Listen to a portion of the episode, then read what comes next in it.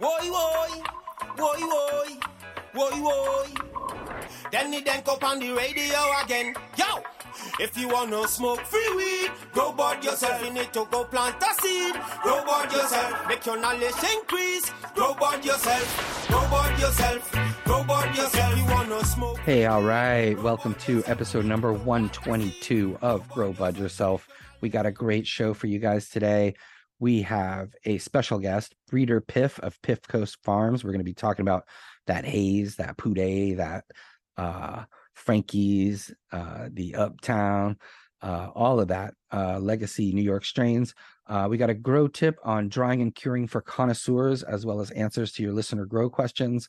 Uh, we're going to talk a little news and a lot more. So stick around. Episode number 122 is brought to you by Seeds Here Now, Sweet Leaf Nutrients, Excelsior Extracts, Prime Superior Inoculant, and Purple Rose Supply.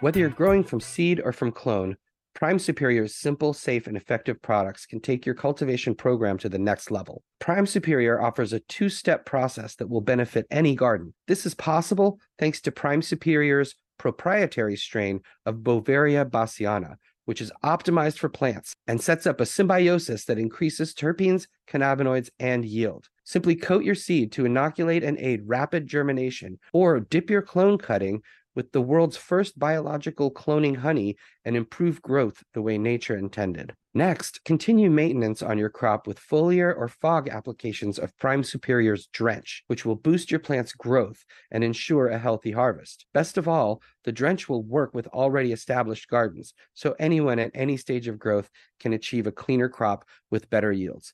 I got to tell you, I use this stuff myself, not just on my cannabis, but on houseplants as well and everything has greened up. Everything is super healthy, whether it's the seed coating product, the cloning honey, which is incredible. The drench is absolutely great. It comes in a spray bottle, uh, pre-mixed, so it's ready to be sprayed. This stuff is incredible, and I have literally noticed more cannabinoids and more terpenes. So it really is an amazing product. And now's the time to try Prime Superior and the world's first biological cloning honey. Grow Bud Yourself listeners can use the code PS420 for 15% off their entire order at primesuperior.com. So don't hesitate, inoculate, and visit primesuperior.com today to learn more.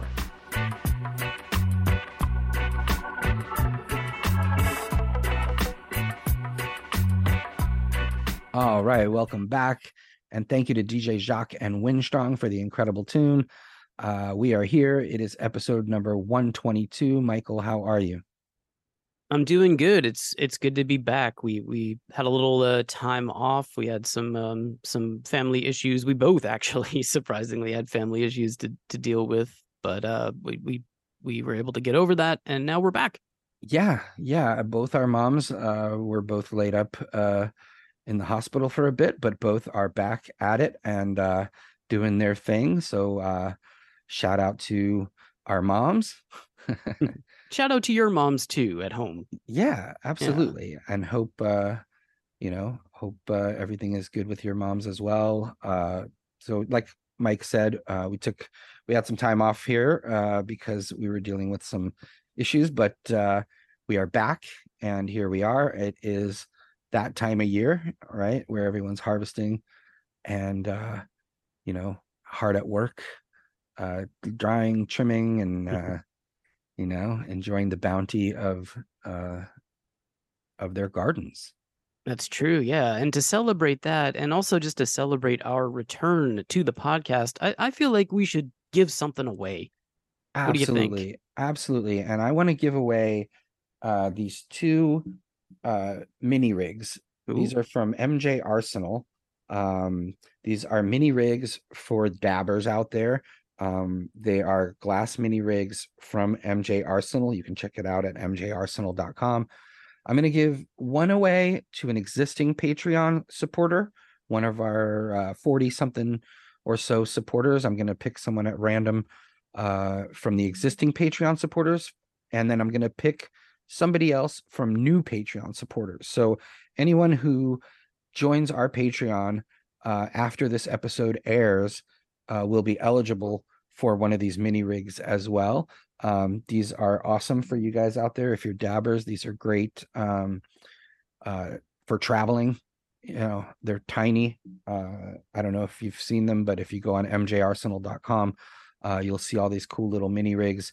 Uh, again, I'm going to give one away to an existing Patreon supporter and uh, one to a new Patreon supporter, and you have a high likelihood of uh, of winning one if you do join our Patreon because, like I said, there's only you know 40 or so people on there now, uh, and uh, yeah, anybody that's new will be eligible. So uh, hopefully, you guys can support us. We do plan on adding a lot of new content uh, to that Patreon at the different levels, and you can join for just four dollars and twenty cents a month. It would really go a long way uh, to supporting us and making sure that we keep putting out these shows in a timely manner. So thanks, you guys, and uh, yeah, sign up to our Patreon for uh, eligibility to win a mini rig from MJ Arsenal.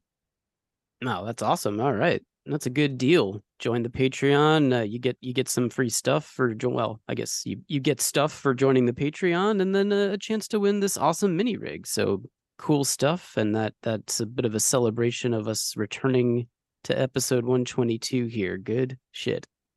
Yeah, totally. And you like Mike Mike mentioned, you do get free stuff. Uh well, like you said, you it's not 100% free, but you get stuff for joining and you get a copy of my book uh, at a certain level signed and and sent to you. You get uh nutrients and uh gear from Sweet Leaf and all kinds of cool stuff. So check us out at patreon.com slash Danny Danko to sign up. I hope you guys will join us over there.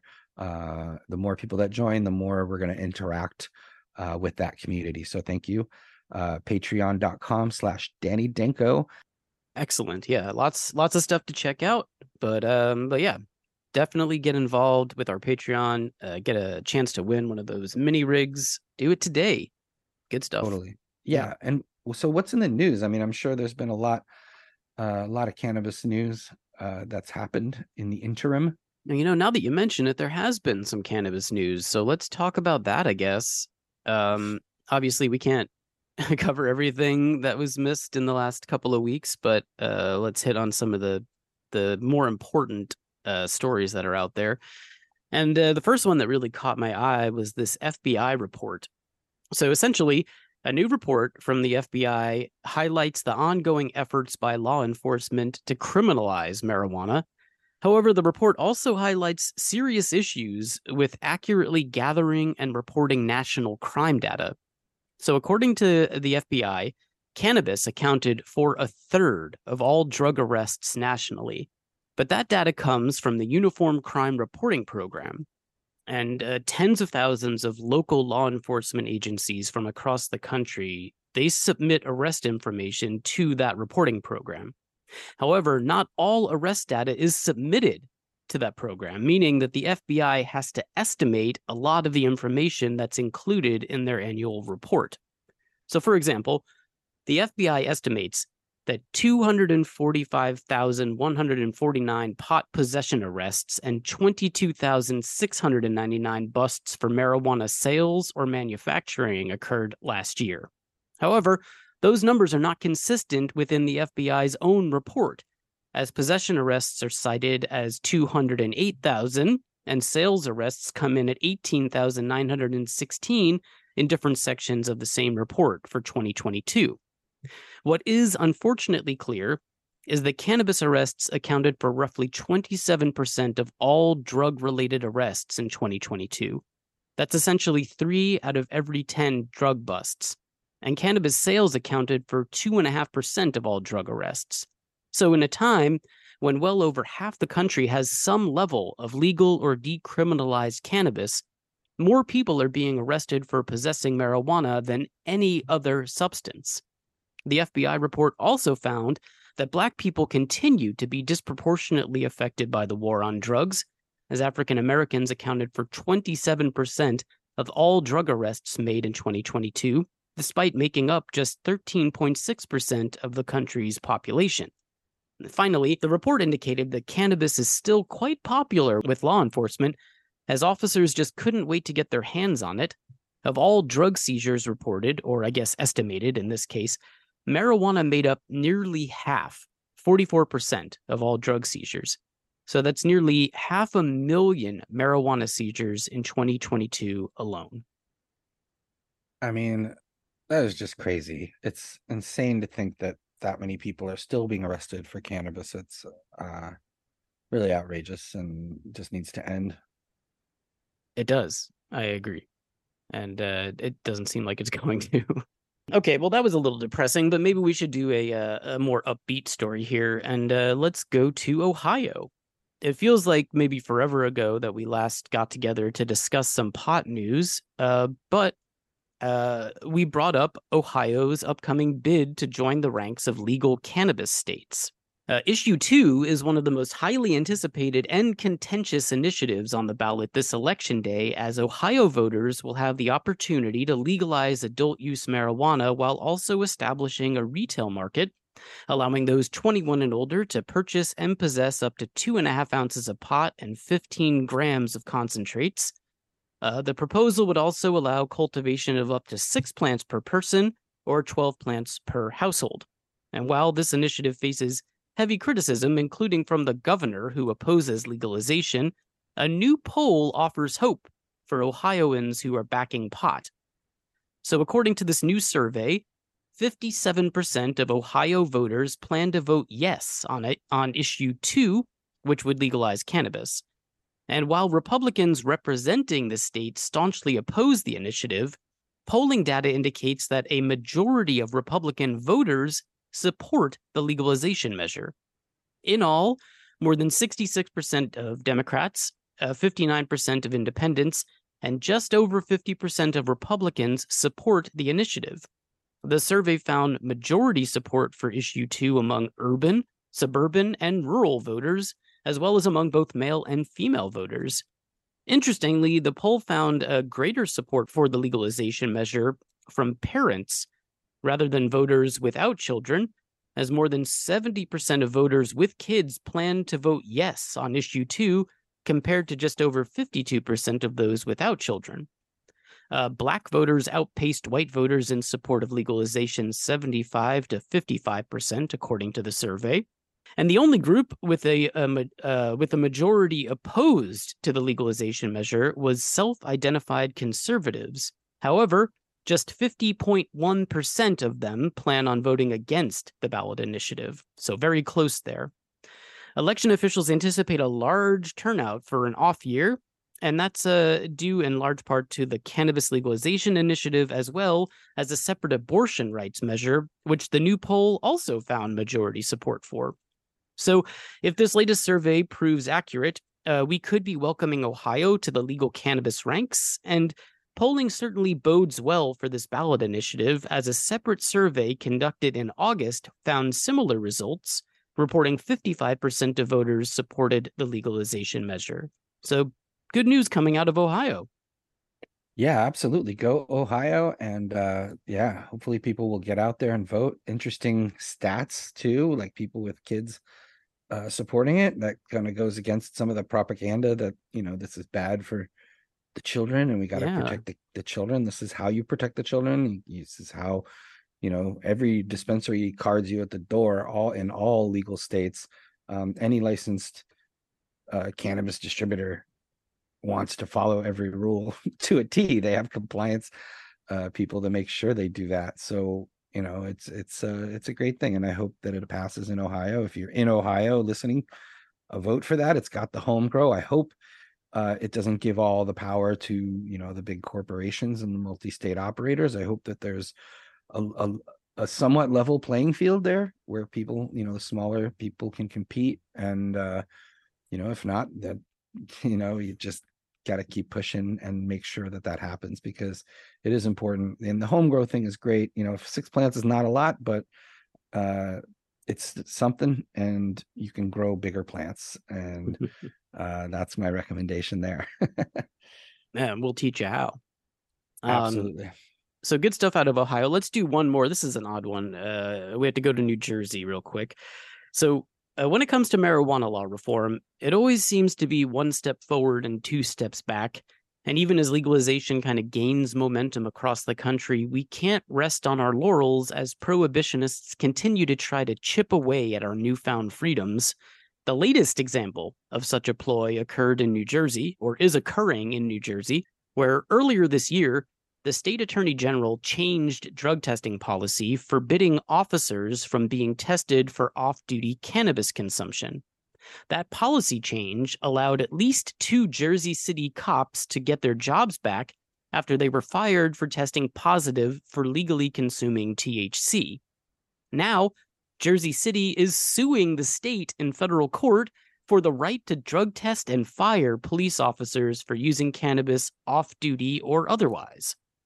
So, the crux of this lawsuit comes down to Jersey City officials' belief that federal law trumps New Jersey's cannabis law, and they're asking a federal judge to overturn their own attorney general's THC testing policy. Now, Jersey City is arguing that federal law doesn't allow people who use pot to own firearms or ammunition. Obviously, police officers would need both to do their jobs. Jersey City Mayor Steven Fulop, who seems to be shamelessly using this issue to springboard his way into the governor race, stated that it's, quote, the same federal law that Hunter Biden was indicted under with regard to firearms. Uh, the president's son, of course, is facing charges for possessing a firearm while actively using cocaine. Mayor Fulop went on to point out that there is, quote, no way to confirm whether cannabis was used an hour, a day, or a week before a shift. However, an exception to the federal prohibition of firearms and drugs states that such prohibitions do not apply with, quote, respect to possession of any firearm or ammunition issued for the use of the United States or any department or agency thereof, or any state or any department, agency, or political subdivision thereof. Clearly, a cop would be issued a gun and ammunition for use in a state department or agency. Of course, different courts have ruled in different ways on this issue in the past, from upholding the federal ban in its entirety to declaring the ban unconstitutional. The truth is, every person possessing cannabis in every state that has legalized adult use pot is technically breaking federal law. So it's long past time for federal legalization.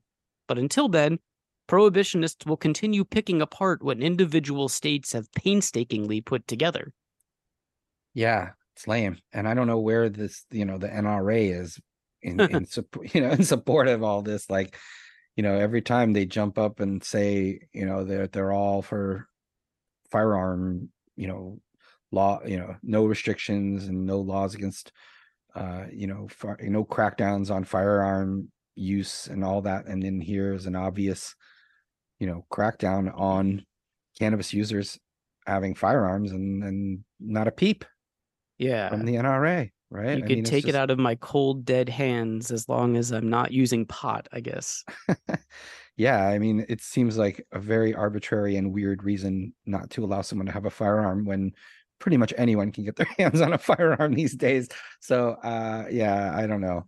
I'm not a big firearm guy, but uh, you know, I do know that we have a Second Amendment and we have a right to firearms, and the fact that you know cannabis use could somehow diminish that right is pretty stupid. Uh, so that's where I stand on that one. So I mean, it seems to you me know, but the- it's these politicians, like you said, it's just people jumping on the bandwagon and using these as wedge issues uh, to promote themselves and their agenda. Yeah, interestingly, that Fulop guy is actually a, a Democrat, so I'm a little surprised that he's going so hard on this issue. But uh, clearly, he thinks that he gets some traction with it.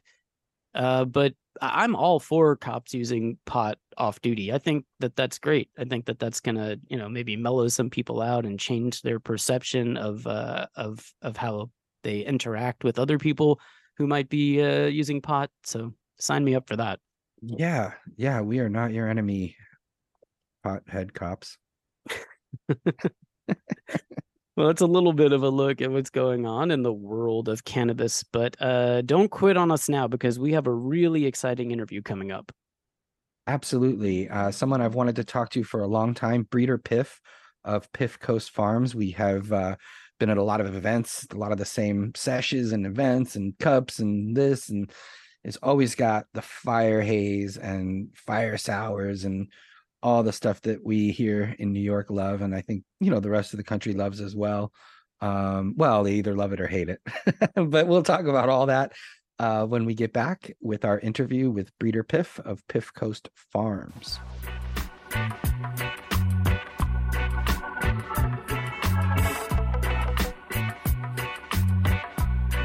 We'd like to tell you about our latest sponsor, Purple Rose Supply. Purple Rose supplies Cannagar molds give you the tools you need to smoke more and roll less. Spending time rolling multiple joints can take a long time, preventing you from doing what you actually love. The solution more smoking, less rolling, with a cannabis cigar that burns longer. So, how does it work? Weed is compressed into the mold with the skewer placed in the middle for airflow. Since the weed is tightly compressed, it leaves less space for air pockets in your roll, giving you a slower burn. Even with the smallest size Cannagar mold that holds one to two grams, you're getting more out of your grams in a Cannagar as opposed to a regular blunt since it burns way longer. And Purple Rose Supply offers mold sizes all the way up to 10 to 14 grams for when you have a larger group of friends. If you're a grower, Cannagars can also be a way to showcase the strains you grow and take your smoke experience to an entirely new level. Learn more at purplerosesupply.com. Follow them on Instagram at Purple Rose Supply, and don't forget to use code GBY20 for 20% off your order.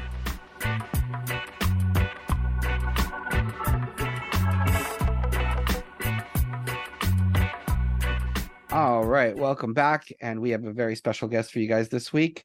Uh, our guest is Breeder Piff, and he is from Piff Coast Farms. Uh, welcome, Breeder Piff, to the show. Hey, Danny, thank you for having me on. Absolutely. Now let's uh for people who don't know, let's uh let's explain what is piff? Like where does the word piff come from? All right. So piff is a specific kind of haze. Um if you grew up around the East Coast, anywhere from really Florida to New York, you would know. Um, in the early 2000s, Piff was one of the biggest strains really out. Um, one of the biggest ones you can get, you know, your hands on the best, some of the best weed at the time. But it, it's a specific kind of haze that carries a specific set of terpenes.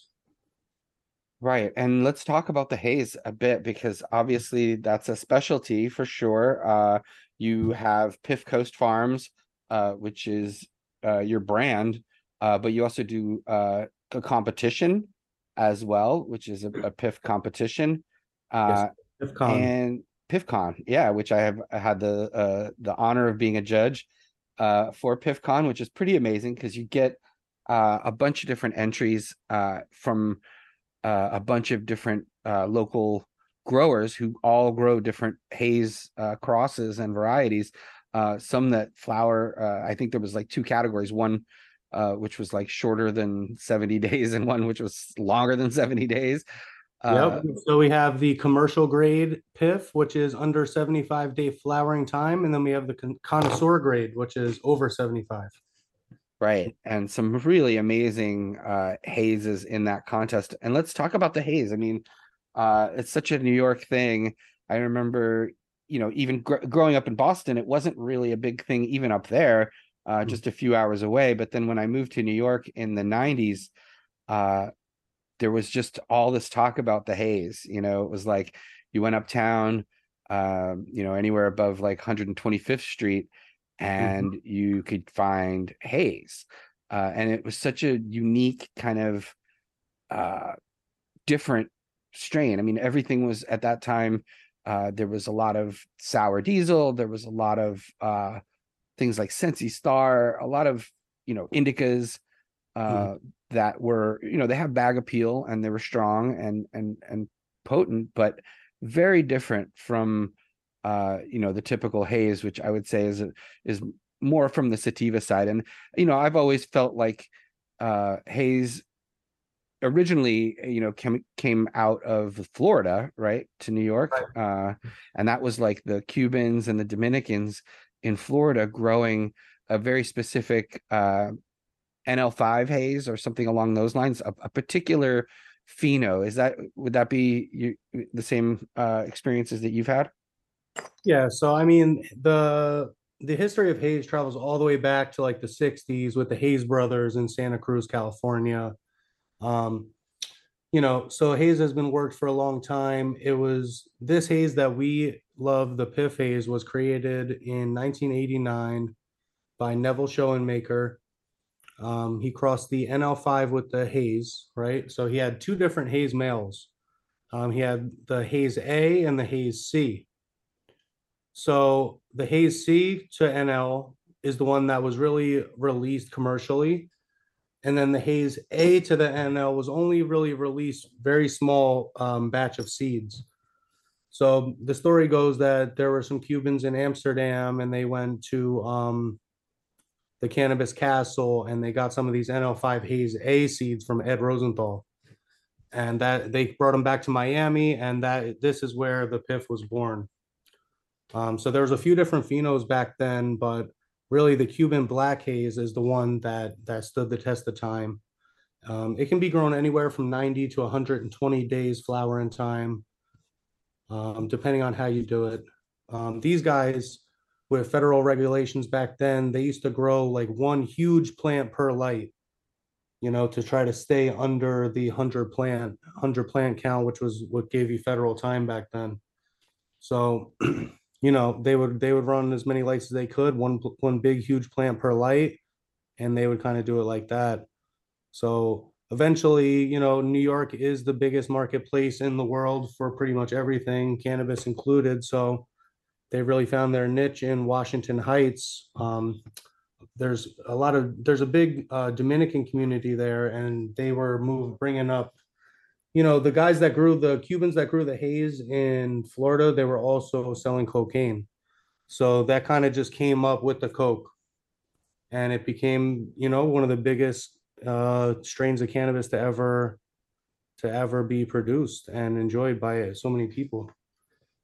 Yeah, a really unique sativa, and as you mentioned, a, a pretty long flowering time. Uh, mm-hmm. um, grows fairly wispy as well. You know, not a huge yielder, at least uh, back then um, people have yeah. sort of you know crossed crossed different things into the haze to to to bulk it up a little bit over the years but uh, that original haze i mean uh, so unique very much like that smell uh, you know they call it piff but they also called it uh pude uh yep. church i mm-hmm. remember people calling it uh frankie uh, frankie is like frankincense because it has a very unique smell that smells kind of like that that church kind of smell uh, yeah. from the frankincense that they would burn uh, the incense that would burn in, in a church yeah. and uh, re- almost like a kelpie sort of smell to it too sometimes uh i think I depending like an old basement it can be cat piss old basement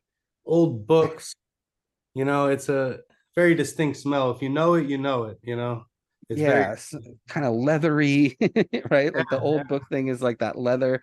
Yeah. Uh, and I even noticed, you know, when judging the PiffCon that you had a lot of those kind of, uh, you know, descriptors for right. the different hazes in particular i mean cat piss and you know there's there's a whole segment of the population out there that actually doesn't like the haze right like there's the haters out there you uh, know what it is i think it's because when you say haze and everywhere else in the world, they think terpinolene dominant Jack's kind of haze. Um, only here is where we think this is our haze. So you would show this to somebody like say California and they wouldn't even know what it was. They wouldn't call this haze. You know? Right. Right. They have a different version of haze. Just like I would think, you know, yeah. it's the same with sour. You know, it's like the the sour we have here in New York is very different from something they would call sour in uh, Northern California or, or, or Canada, for instance. I remember being there and someone saying, "Oh, this is my sour diesel," and and it being nothing like the sour that we know here. Uh, right. And that's another thing that you got, you know, that Piff Coast Farms is also uh, a, a, specialty of yours. Out aside from just you know the haze and the the, the original Piff, uh, is also the real sour yes. Uh, as well. So you're really celebrating two of New York's uh, famous exotics uh, that That's we're it. we're known for here, right? Like, I mean, and and and those are the ones uh, that have, like you mentioned, also stood the test of time. Exactly. I mean, what else do you need? You got haze and you got sour diesel. You know. Yeah, you got the haze for for you know your daytime smoke, and then uh, at night you kind of just switch over to to some yep. sour. Um, and you know, let's let's talk a little bit about growing haze. Like when, in particular, what are some of the uh, qualities or or or techniques that you need to use in order to get the most out of of, of a haze plant? All right. So with hazes, I would say um, less is more. You know, you can pump them up, but you really want to find your find your happy medium between so much um, you know so much plant material and then so much quality because the more you pump them up the more plant material you'll get the more biomass you'll get but the the um, terps might be reduced. So definitely find your happy medium. Less is more on the nutrient side. Um, i say that you know despite them being a jungle sativa type plant they really don't like high temperatures uh, under high temperatures they will grow more foxtaily they will grow more wispy and they'll take longer to finish. So if you run them in colder temps, then that's a that's a big um, advantage you have to getting them to finish faster and tighten up a bit. Um, otherwise, I really like trellising. You know, trellising, defoliating these hazes because they still grow huge buds all the way at the bottom of the plant. So you want to open that up, airflow and light, um, yeah, trellis, defoliate, low temps. I like to kick the temps real low um, at nighttime for the last few weeks of flower to bring out any colors if you have them in the genetics. Um, yeah, that's it. That's it pretty much. And now with Piff Coast Farms, you actually uh, you have a, a bunch of different crosses uh, that are, are haze crosses. Can you talk a little bit about some of those, uh, particularly uh, the Harlem Dreams?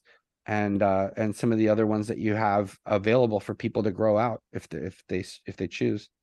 Yeah, so all of our genetics are on piffcoastfarms.com, but I'll take you back to kind of the beginning. So we took the Cuban black haze and we reversed that and made a feminized seed line. And we hit a bunch of different stuff, like all the other special hazes that we could get our hands on, many things. And one that really stood out in particular was the cross Harlem Dreams. It was Cuban Black Haze crossed to Blue Dream, um, Santa Cruz Blue Dream. So this one, it's still 90 days flowering time, but it really added bag appeal and some more density to the flower. Um, you know, that's our that's one of our staples. So we took that one and we reversed that one next to create our newest seed line. And um, one that we just found that's really exciting is our Holy Communion. So during the time I was doing the Cuban Black Haze project, I also had a S generation like inbreed Piff project. So I have um so now we have our Piff S2 that we crossed to the Harlem Dreams, and this created the Holy Communion. So now we got all the piffiness from the Cuban Black Haze, right? We got the right terps. We got the color and bag appeal from the Harlem Dreams and now we got the faster flowering time from the Piff S2 inbred, which has been selected each generation for faster flowering. So we have a cut now that's done in 54 days. Um, it's it smells just like it should. You know, it really delivers on that incense and piff essence, and um, it can now be fit in with your tradition, like your newer style growing, all these 60 day strains and keeping your five grows a year, and you know, keeping it within schedule. So I think you're going to start seeing a lot more piff in the commercial market soon. You know, and that's kind of been our goal since, you know, from the beginning. Um, because the main reason people stop growing haze, right, is because the flowering time is so long. If I can grow a plant in 60 days and get and get close to the same yield as I would a 90 day haze and crop out and flip those packs, then I'm gonna do that. You know, I'm gonna, you know, a lot of people want to move faster and want to grow these faster flowering ones. So one of our biggest goals from the from the beginning was to find a way to get this Piff haze back into the market and get it um, to be produced again. You know, so that's what we're working on. Uh, the Holy Communion is what I'm going to be reversing next for the next seed line. So it's going to be a pretty much a whole line of fast flowering hazes. But if you need the faster ones now, you can probably find them in the F1 uh, R, you know, Holy Communion seeds at piffcoastfarms.com. And we have a bunch of longer flowering varieties on there as well, you know, across to the Harlem Dream. So yeah, and um, you're also at, at, a lot of uh, the events here in New York. Um, you know, anytime I see uh, that there's a, a sesh or any kind of thing going on, I, I always see uh, Piff Coast Farms uh, representing there uh, and showing the showing people uh, the real haze that you guys have and, and the sours and really repping the East Coast. Can you tell tell me a little bit about like just your your strategy as far as Piff Coast Farms and and and what you you know what you hope to accomplish and and you mentioned earlier spreading uh you know the the the the word of the Piff and all of that but uh you know let's talk about your brand and and and what you you you're set out to accomplish. Well, man, you know, I always um you know, I always wanted to be a genetics company. I always liked breeding cannabis, so that was always a big thing for me. Um, I started doing these events um like 2017 or 18, and I was selling a lot of genetics and clones, and the things have transformed. New York is legal now, so it's just now I'm a lot of brand building and brand awareness, and um, we're going to be going for a license in New York eventually. Just got to uh, get our ducks in a row, and hopefully they make it a little easier for legacy cultivators to to get in and get a license without having so much money up front. And um you know and without needing any kind of investor to you know and stuff like that. So i'm going to go for the micro license in november when they come out. Um and you know wish me luck with that. But otherwise man we're just here brand building and just waiting for the right moment to take it to the next level man. I would love to one day have a nice Amsterdam style haze coffee shop in in Manhattan. You know? Yeah, absolutely. I'm definitely looking forward to uh, you know, the consumption lounge scene uh when that comes around and particularly uh some New York centric uh strains and and vibes in general. Um now about the sour, like how did you how did you get your version, the the Piff Coast sour diesel. How, how did you get that off the ground and uh and into people's hands? All right. So, um, you know, everybody has their cuts of sour, right? Everyone has their story. They've had this cut for 20 years. They've had this cut for 30 years. They promise it's the same one, but it seems like every time I get one of those cuts and I grow it out, I end up disappointed. Like it's just not as loud as it used to be. Maybe these cuts have viruses. I'm not sure. So What I ended up doing was I collected the cuts, every single cut I could find. AJ's cut, Chaco's cut, Res Dog's cut, J Plant Speaker's cut, Devil Harvest Crew's cut, um, Vermont Sour Diesel, Albany Sour Diesel, the list goes on, you know. I collected all these sours. I ended up popping some sour diesel seeds from Karma Genetics. He has a sour diesel BX2 line. Um, that he's been working on, which is Biker Kush cross to Res Dog Sour Diesel IBL. And then before that, Res Dog uh, crossed the Sour Diesel to Soma's New York City Grapefruit to create that seed line. So it's been a long worked Sour Diesel line that I kind of tapped into. So what I did was I got a male from Karma Sour BX2 and I hit all of these cuts, every single one I could find. I ended up doing a 200 seed pheno hunt and I picked out which one I liked the best that represented closest to the original sour diesel for me. And then um, I took that one and I bred that two more generations. We're at F2 now. The seeds are sold out, but we are working on F3 um, as we speak, and we should have those ready to release by uh, before next spring. Before next spring. So, yeah, we're working on F3s of our sour now. Um, out of the 200 seed hunt, I found uh, many different special ones, but I really picked mine because it has that sour taste. So if you know, like if you grew up smoking sour diesel, then you know like it tasted so good. You could put the joint out as many times as you want, light it back up, and it still tastes amazing. You know, um, the only thing I think that my sour is missing still at this point is the is the extreme loudness of the old school one, you know? Um, so we are still working, we're, we're line breeding. I have another plant called Grapefruit Chem, which is obnoxiously loud. It's kind of like how the sour used to be, but it's very grapefruit dominant. I crossed that one over to the sour, to the Piff Coast sour as well um, to create the grapefruit sour. So we have the sour look, we have the loudness. It's still a little grapefruit dominant. So we're going to be using that as a back cross to make a back cross as well. So not only are we doing the sour diesel line breeding F3, we're also going to be doing a BX1 with the grapefruit to try to bring back that loudness, you know. So we're um things are in motion and we're a few generations away from what I think is perfection, but uh, we're getting there, and that's kind of where we are now with the Pifco sour. Nice, nice. Well, uh, let people know how they can find out more about uh, Piff Coast Farms, uh, your seeds, uh, your flower, and uh, any kind of events that you guys are are involved in as well. Okay. Um, piffcoastfarms.com for all your information. You can go to the About Our Strains menu if you want to read in the menu, if you want to read more about our breeding practices and some of our strains. Um, you can get your all your genetics there. If you want to follow updates and everything, you can follow us at Piff Coast Farms on Instagram. Um, you can also follow our backup page at Piff Coast uh, for event information for New York City, mainly East Coast stuff. Um, we are at events all the time, uh, and that's where you can catch us and you can get some, uh, you can smell some flavors and, and stuff like that. That's amazing. And uh, you mentioned, you know, the Harlem Dreams and the Piff Coast Sour, uh, but you've also got Midnight Mass, uh, Holy Communion that, that you mentioned, Yep. uh, Black Line Dreams, Pioneer Piff, uh, Harlem River Haze. That sounds incredible. Uh, Yeah. Purple Puday, Uptown Perps as well. So people that are interested in in the more purple side of things. Yeah, Uh, so, a lot of these are, you know, different haze cuts that I've acquired from different crews that have been doing it. And I took them all and I crossed kind of like I did with the sour. Um, I crossed all these different hazes that I've collected over the years and to my Harlem Dreams.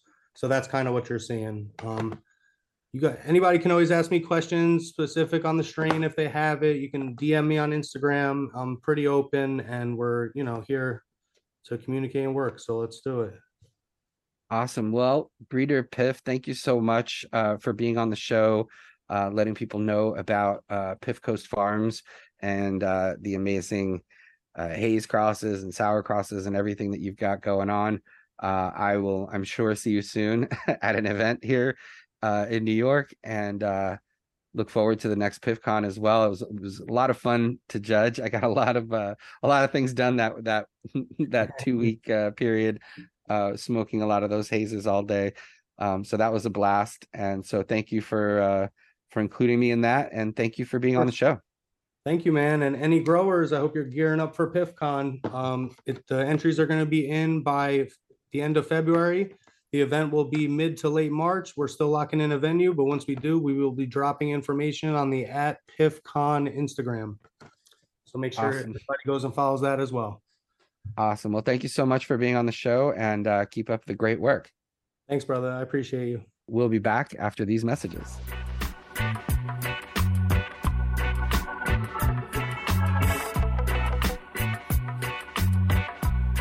All right, all you cannabis connoisseurs out there, we have a special announcement for you. SeedsHereNow.com is elevating October with deals that'll make your buds burst with joy. Autumn is here, and we're celebrating the harvest season with tons of incredible deals. Place an order this month, and Seeds Here Now's got you. For the month of October, every order secures a free S Joe OG. That's a Fem uh, one pack, and that's a garden game changer right there. Plus, enjoy 20% off on all Irie genetics seeds and grape flavored strains all month long. And if you're tired of domestic shipping costs eating away at your grow budget, we've got you covered again. Simply use the code DANKO SHIP, that's D A N K O S H I P, and you'll get free shipping with your order at seedsherenow.com, domestic shipping. Don't miss Seeds Here Now's pre Halloween bash, October 24th, Halloween special, October 31st, and new strain reviews every day this month during our Croptober Chronicles series. So head over to seedsherenow.com, enter Danko Ship, and let your garden flourish in style. Keep it green, nurture those dreams, and remember, with the right seeds and knowledge, you're always in for a bountiful harvest.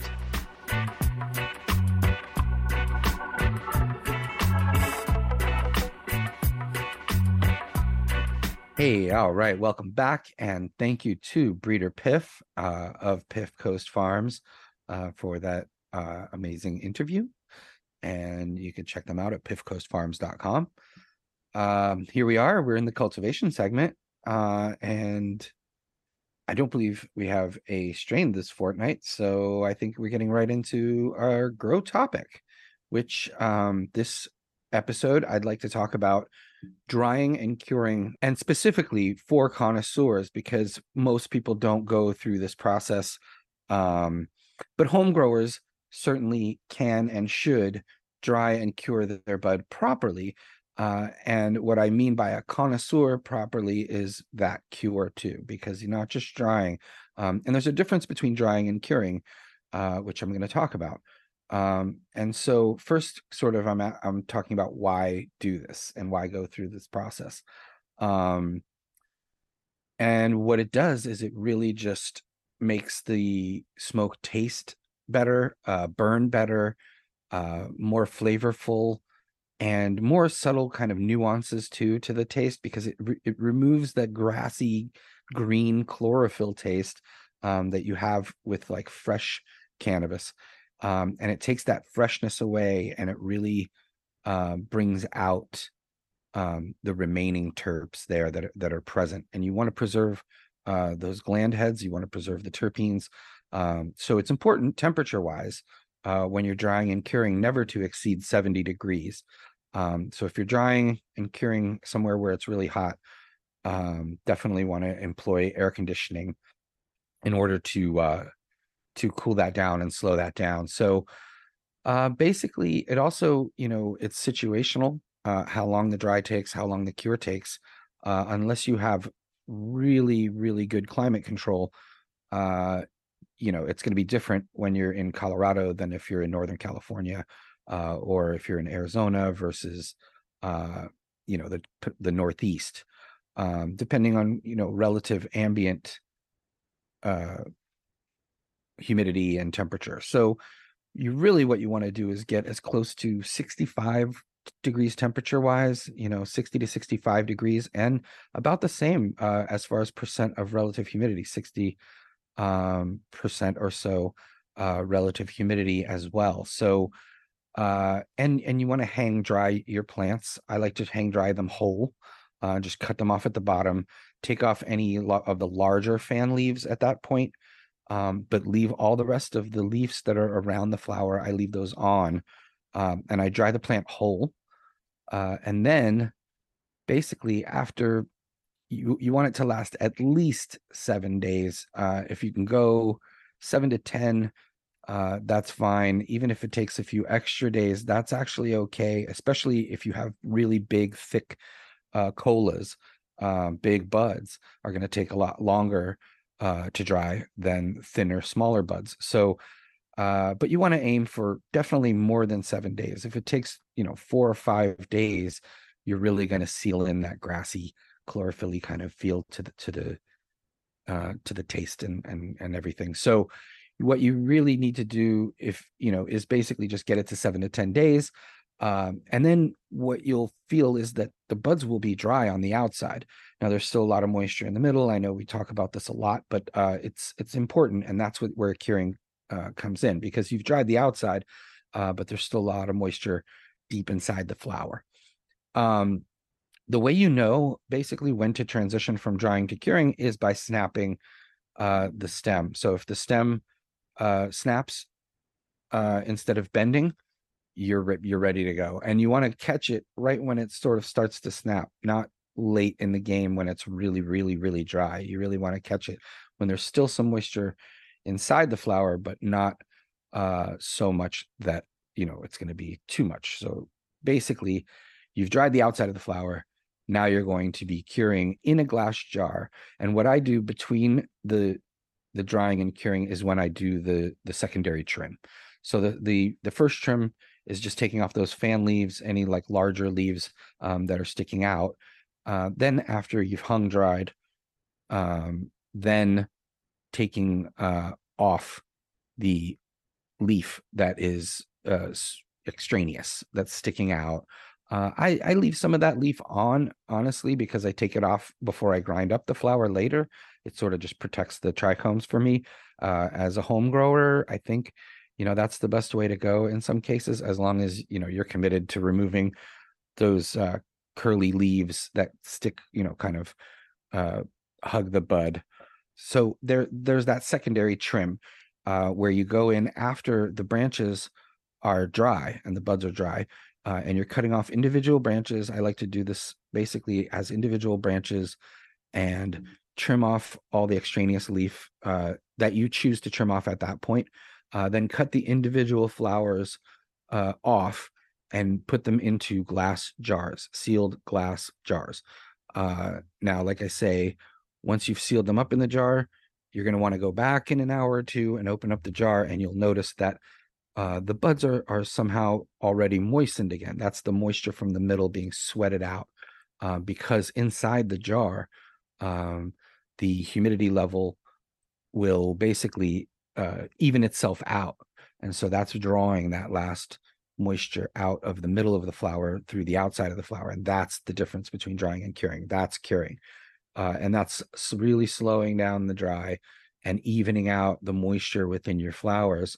Uh, and there's a chemical process also going on inside the jar where, you know, as that flower ages and sort of the moisture is released, uh, those those trichomes are losing moisture as well and and and so it's becoming more flavorful easier properly dried and cured bud will grind up nicely uh, will burn really cleanly. If you've flushed properly it'll be a nice clean white ash and it'll taste great. It'll be the expression of the terpenes in the flower. Um, so you know people ask about humidity levels for curing. I would say you know typically people talk about 62 62.5 um, as basically like the curing level that you want inside that jar. Um, you can go lower than that. You know, I'd go 50 to 60. Basically, that's pretty much good. Uh, some people will use Boveda packs and different kind of ways to keep that moisture. But if you keep the jar sealed uh, and just take out flower as necessary, uh, you can have that, you know, cured flower good to go for up to like a year in some cases longer. Uh, if you want to really do the deep cure, uh, you put them in the jars and just don't open the jar for a long, long time. And you know that's experimental though because you you know when you do end up opening up the jar, if you put it in there too moist, you can end up with uh, that you know almost like composting, like where uh, the bud has um, was has rotted because there was too much moisture, and you get an ammonia smell, a very off putting smell and you don't want to smoke that flower either so when the experiment goes wrong you'll know it'll smell bad uh, and if you put it in to cure to dry uh, basically you know whatever moisture is left will even itself out so it's still a good idea to do that even if the flowers are too are, are bone dry uh, but you're not going to really get a proper cure. So there's a delicate balance uh, and really that's what home growers really try to dial in just by putting buds in jars and, and letting them uh, letting them cure inside the jar and then once they're cured like i said you just keep them stored in the jar don't put it in the fridge or the freezer uh, just keep it in a cool dark place and you'll be good to go all right very good Excellent grow tip here on episode 122. And uh, now it's time for my favorite part of the show where we answer some questions from our listeners. And if you have a question you would like answered, get in touch with us. You can email us. That is info at growbudyourself.com. And what do you say we hop right in? Let's do it. Okay, well, let's start out with D Man. And he writes Hey, dudes, I live in the Central Valley of Cali outdoor cultivation is prohibited. Hmm. Uh, with the DEA making changes to the CBD law, making it legal for seeds and clones with no THC. If the law were to get hinky with an outdoor grow, could you use the new rule argument? It sucks to live in a conservative area. Interesting. Uh, in, in the Central Valley in California? Yeah, I mean, it's crazy to think that uh, outdoor cultivation is prohibited in a place where, where yeah. you know the breadbasket of America.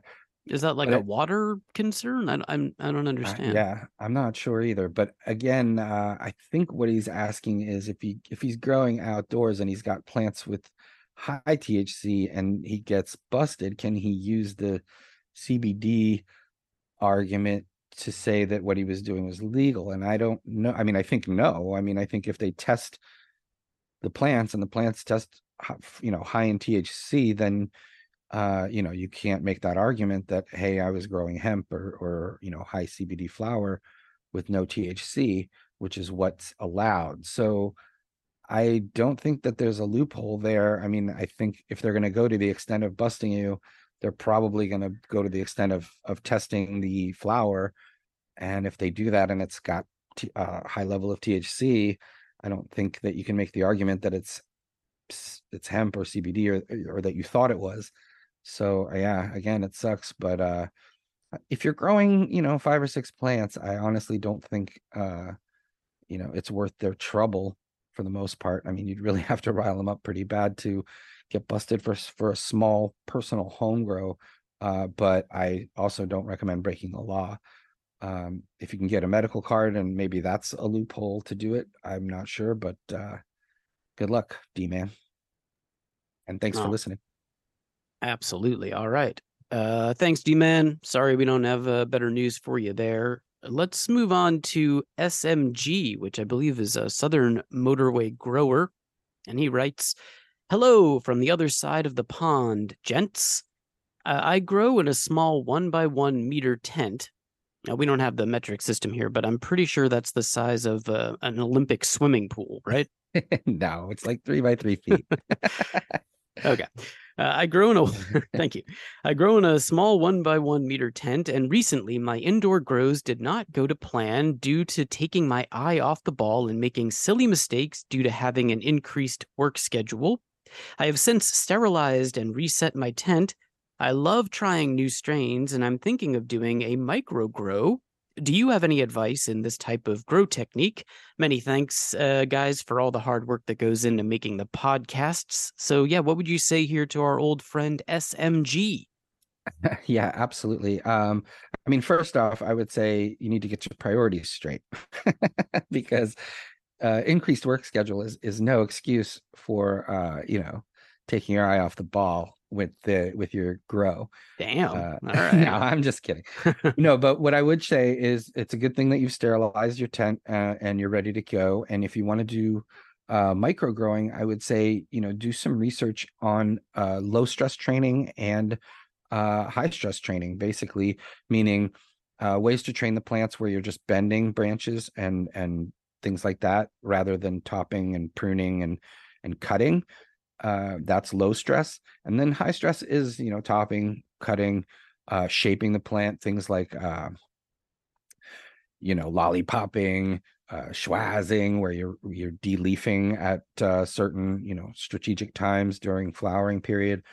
Um, the important thing to keeping a plant short and stocky is tr- don't let the plant stretch. So keep the lights low uh, on the plant and start training early uh, because yeah, you know the plant continues to grow and it's always growing towards the light source. So anything you can do, uh, bending, uh, pruning, uh, shaping the plant. There's manifold technique where it's almost like a menorah kind of manifold system that people do. Uh, there's so many different ways. Uh, screen of green is another one where you have a level canopy and you just keep bending the branches into the different holes in the in the screen there uh, lots of different ways to do micro growing. Uh, you certainly would want to go with strains that are are specific for that kind of activity, meaning you don't want to use autos or anything that's going to start flowering automatically. Uh, you want strains probably that are more on the indica dominant side, uh, shorter, stockier strains, um, rather than you know stretchy sativas. Although you know it is a good technique with stretchy sativas to to use uh, a lot of training and and things like that. So uh yeah i mean that's my advice for micro growing and uh you know just get in there at least once a day and make sure uh to ch- check things out to, so that you're not making uh any mistakes any silly mistakes as you mentioned as you as you said. And uh, thanks for listening and thanks for your support because uh, we get a lot of uh, questions and, and input from you guys and that's great uh, smg Yes, indeed. All right. Thank you. And uh, keep on listening from the other side of the pond. Let's move on to uh, Willie Willie writes, uh, "Hi guys, big fan of the show. So I have a couple questions. First, have you ever heard of or used colloidal silver to spray plants to treat diseases? And also, have you ever used tomato feed for the flowering period and would you recommend it? Thanks for the content you put out. Please don't stop. Uh, kind regards. What would you say here to uh, Willie? Uh yeah, well, thank you uh for your input as well, Willie. Uh, we are not going to stop. We're going to keep uh putting out content, so appreciate that. Uh yeah, as far as colloidal silver, uh I'm I'm I'm a little freaked out by it to be honest because I've seen those pictures of people that turn purple from using it. Uh and I don't know about spraying plants to treat diseases, but I do know that people use colloidal silver uh, when they're trying to create feminized seeds. So what they use is the colloidal silver and they spray it onto a female plant in order to stress that plant out so much that it will induce uh, hermaphrodism, meaning the plant will grow male a male flower uh, within uh, the female flower uh, and self-pollinate itself. Now that's not male pollen, so to speak. It's a female flower's version of what male pollen is. This is how uh, feminized seeds are created because when you self a plant like that, um, the resulting seeds are going to be half female, half hermaphrodite, and then you know, as a breeder, you would choose the the ones that are females and not the hermaphrodites to continue breeding with in order to isolate that feminine feminine trait in those self plants. So that's the S1 uh, hybrid when when you force a plant to uh, become a hermaphrodite and then use its own pollen on its flower. Uh, but I, so I've heard of colloidal silver and among other things being used to do that. I've never really heard about it for treating diseases. I'm going to look into that. Like I said, I'm a little freaked out by it because it turns people purple. I think that people when people were drinking it, or there was some kind of a a craze, a colloidal silver craze at some point that uh I don't know. Is this like the, I wasn't the Tide Pod thing, or like why I don't would know you if it was drink it? I don't know. There was something about it that people were like into it, and then some people, I guess, went overboard. You know, I don't know. but usually, when those type of things come about, it's it's you know, it's some type of conspiracy, um, you know, or some kind of miracle thing that's going to solve all the problems. And I just don't see it that way. So I would steer clear of colloidal silver. As far as tomato feed for flowering plants, if you're in a pinch, it's you know, it's got uh it's got similar things that you need for cannabis, but it's formulated for flower for for tomatoes. So I would only do that if I had no other options as far as using tomato feed for for for cannabis plants. I, I would rather go with cannabis specific nutrients or uh you know dial them in the way I want to for my cannabis. Meaning, if I was growing in living soil, I would want to use um, compost teas and things that I created in order to keep that soil alive and, and benefit it uh, with bacteria and fung- fungus and all those things. So I wouldn't necessarily use tomato feed for uh, cannabis flowers, only if I really absolutely had to. Uh, there was no other options, and I was in the middle of nowhere, so uh, I wouldn't really recommend it. All right, makes sense. Thanks a lot, Willie. Uh, let's do one more here. Uh, this comes from Dawn, who writes Hey guys, uh, I live in Maryland and I'm learning my way through my first grow, and I have a question about one of my plants. My seeds came from a giveaway, so I don't know anything about the genetics of the plant. Is there a reason that the leaves would overlap other than a genetic mutation? All of my plants are recovering from a pH issue, but the other plants do not have overlapping leaves. Thanks for your help. Listening to your podcast has been super helpful. Thanks for your commitment to helping novices like myself figure out the wonderful world of growing for ourselves. Uh, awesome. Yeah. What would you say here to Dawn?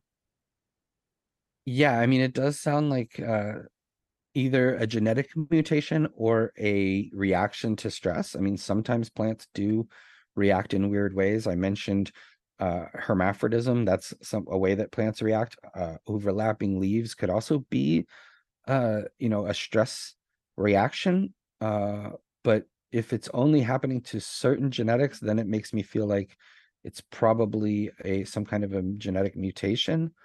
Uh, so I appreciate the support. I'm glad uh, you like the show, and I hope that helps. But you know, I would say there's really no benefit to having overlapping leaves. Um, and I would probably end up getting rid of any plants that had that uh, and continue growing the ones that don't have that because it is either a genetic mutation or uh, a serious reaction to stress, meaning, like you said, you had a, uh, plants recovering from a pH issue. Uh, and even though not all of them had that, uh, it could just be that certain those certain genetics were weaker in responding to that pH issue uh, and responded by having this weird overlapping leaf situation. All right. Uh, very good. Thank you, Dawn. Thanks for your support. Keep on listening. Thanks to everybody who wrote in this week. Um, if you have a question you would like answered, get in touch with us. The email is info at growbudyourself.com. You could also get us on the socials. We're on YouTube and Instagram and Twitter and all over the place. And uh, stick around if, uh, if you are a Patreon uh, supporter. Join us there. We're going to do another question about flushing. Uh, but for now, how about we take a little break, come back, and wrap this one up? Let's do it.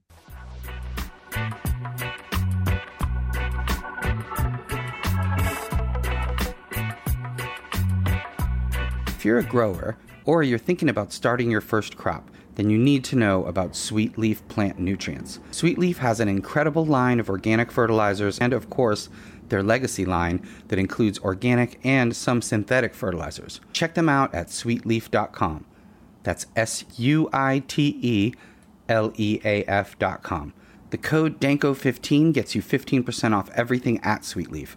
That's 15% off their signature line of nutrients as well as essentials like complete indoor hydroponic grow tent kits and grow lights, plus awesome apparel, backpacks, and much more. If you join our Patreon, you'll get access to additional codes worth 20 and even 25% off. Patreon supporters also receive free Suiteleaf nutrients just for signing up. Suiteleaf provides all the tools necessary for the modern gardener. Check them out at suiteleaf.com and remember the code DANKO15.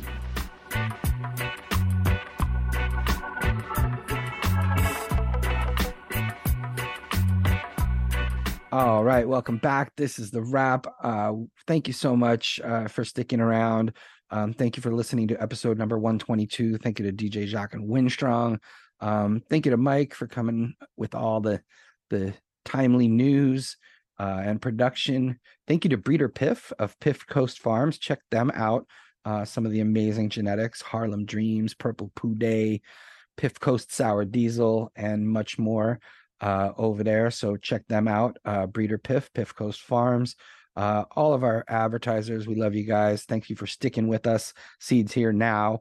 Uh, the code there is Danko Ship for free domestic shipping on all orders, and they have uh, specials running all the time. Uh, breeder specials of the month and all kinds of stuff. So check them out for your seed needs. Purple Rose Supply. Uh, make your own blunts. Use the code GBY 20 for 20% off at Purple Rose Supply. Thank you for your support. Uh, Suite Leaf Plant Nutrients, always the best. Uh, use code DANKO15 for 15% off. Join our Patreon for even more, up to 25% off uh, Suite Leaf Plant Nutrients if you join our Patreon. Uh, Prime Superior Inoculants, use the code PS420 for 15% off on Prime Superior Inoculant, an amazing uh, addition to your growing regime. And Excelsior Extracts, we love you guys. We love you, Tommy, RIP, uh, Elaine. Um, check them out on Instagram. Give them a follow. Uh, always great people with great weed. Um, and thanks to you guys again for listening. Uh, remember vapor.com, uh, our code there, uh, grow bud yourself 20 for 20% off all your vaporizer needs, all your rolling papers, trays, uh, pretty much everything actually. If you check out vapor.com, uh, they have so much uh, stuff. Uh, and if you order it with our code, uh, that's amazing. You're going to get 20% off, which I don't think you can find pretty regularly. You can find 15, but not 20. So, 20% off on Puffco, you know, peaks on Storz and Bickel products, on pr- anything that's out there um, that's available at vapor.com. You're going to get 20% off using our code. So please uh, check them out as well. uh, I think that's a wrap. But you know, I think uh, I just want to say thanks for sticking with us. You know, we're trying to be consistent, but it's tough. And uh, the more you guys support us, the more we want to do that. So please join our Patreon, patreon.com slash Danny Danko. Uh, you're going to win. You have the potential to win a mini rig from MJ Arsenal if you join now. Uh, and I will be picking someone who joins now and one of our existing Patreon people to receive one of those mini rigs. So uh, appreciate you guys. Appreciate you, Mike. And uh, there it is, episode 122. Let's put it in the books.